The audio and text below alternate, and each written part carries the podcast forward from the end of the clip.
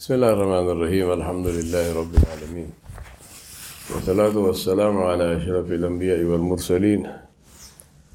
محمد رسول الله صلى الله عليه وعلى آله وصحبه وسلم تسليما كثيرا كثيرا. فما بعد my brothers sisters elders in uh, my business consulting practice one of the things I do sometimes when speaking to promoter groups which is the business owners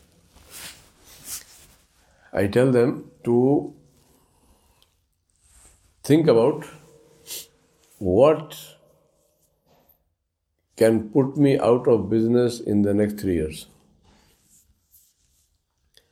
They're not saying next 20 years, next three years. What can throw me and put me out of business in the next three years? Think about that consciously.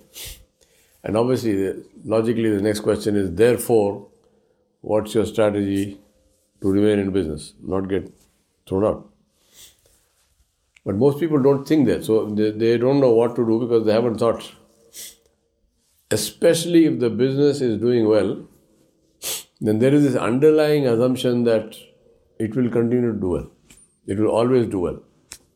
Nothing can go wrong with the business. You don't actually articulate that, but this is the general feeling.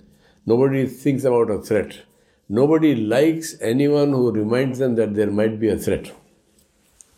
This is one of the biggest problems in life. If people, the whole point is shooting uh, the bearer of bad news doesn't change the news, right? If somebody tells you that, look, three years from now you're going to be out of business, and you shoot the guy, what does it matter? It doesn't matter because three years from there you would be out of business. If he, if what he's saying is right? Now, just to give you a quick one, um, we have seen in the recent past, and there are any number of such uh, histories, but in the recent past, we have seen how technology completely threw uh, businesses, you know, it, it, threw them off completely. Technology. Give you, I'll give you a couple of examples. One is from the early 90s in the travel trade, tourism business. So if you have a, if you had a travel agency, um, they used to use uh, these big books. They were basically mathematically calculated uh, tables of uh, travel routes. So if you go to to the, your travel agency and you say, "Look, I need to go.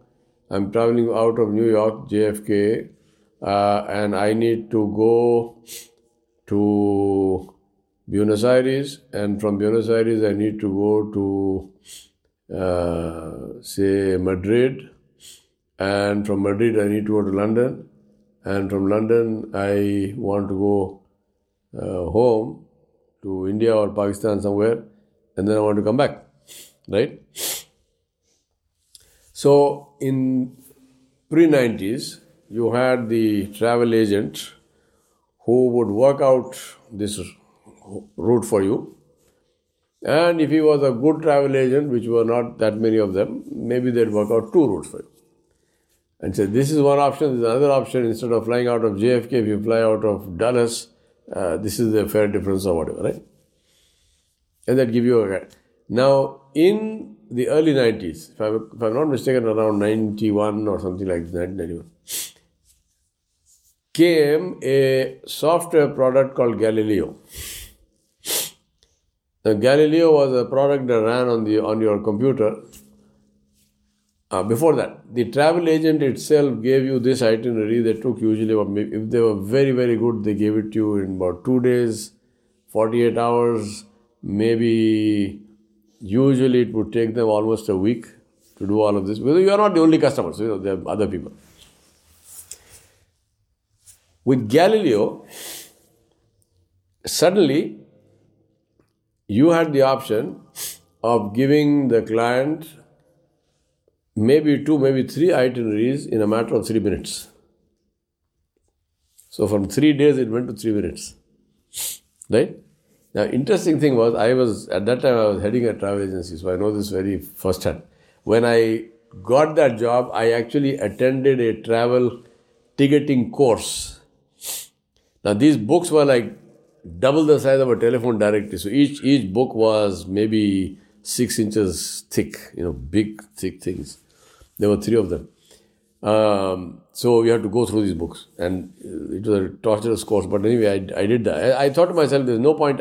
How can I head the agency and I don't know what's going on? So I have to. So I did this course. Now, in those days, the travel agent who could do go through these books fast and come up with an itinerary fast was worth their weight in gold. They were like prima donnas. They could do whatever they wanted. They what anything you wanted, the travel agency owner would give you. Because you are their bread and butter. I mean, if you leave, this guy's business is gone because you know he can't. Guess what happened to them?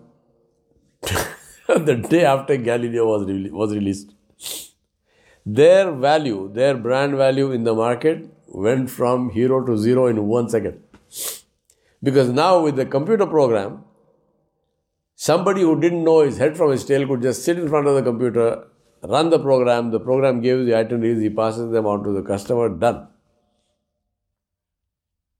And those big books became useful to, you know, for the vertically challenged to sit on.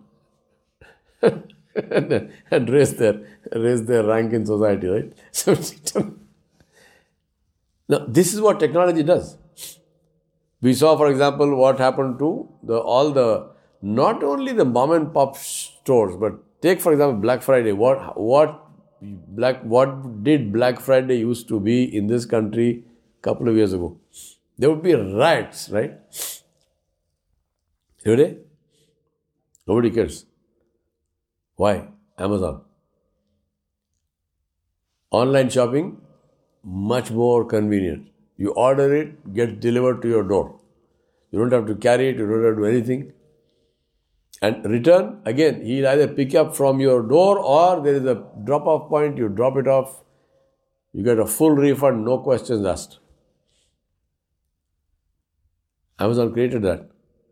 And all today people go to a shop not to buy, but to physically see the thing. Especially high ticket items, generally they go to physically see it, so they go to the shop, and that's kind of very, you know, unkind. unkind to the shop owner. So he's getting footfalls for nothing. You're going there to see the thing, and then you're buying it on Amazon. And because of, of uh, aggregation, economies of scale, Amazon can actually give you a lower price for almost everything than you can get anywhere else because of the bulk that they buy from, including off the counter medicines. You buy the same thing in CVS, it costs you much more than buying it off Amazon, which is same off the counter thing. I mean, you what you don't need a prescription for, you don't need to go to CVS. So the question therefore to ask is what is it? And same thing, Uber is another one, Uber Eats is another one. I mean, there's any number of such examples of, uh, of how businesses, which were good businesses, went out of business because they did not anticipate this. What can throw me out of the business in the next three years?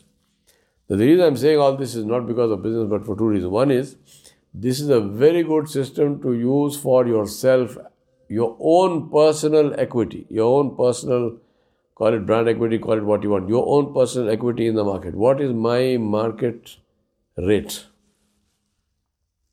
If I apply for a job today, what, what will I get? How can I enhance that? My skill set, what is likely to throw me out of business in a matter of three years? This is a very good question to ask yourself. And as I told you, the more comfortable you are feeling in your current skill set, believe me, you are in that much danger. The danger that you are in is, is proportionate to the comfort that you are feeling right now. If you feel, oh, nothing can happen to me, goodbye, brother, no way. You are, you are in big time danger. So assess yourself.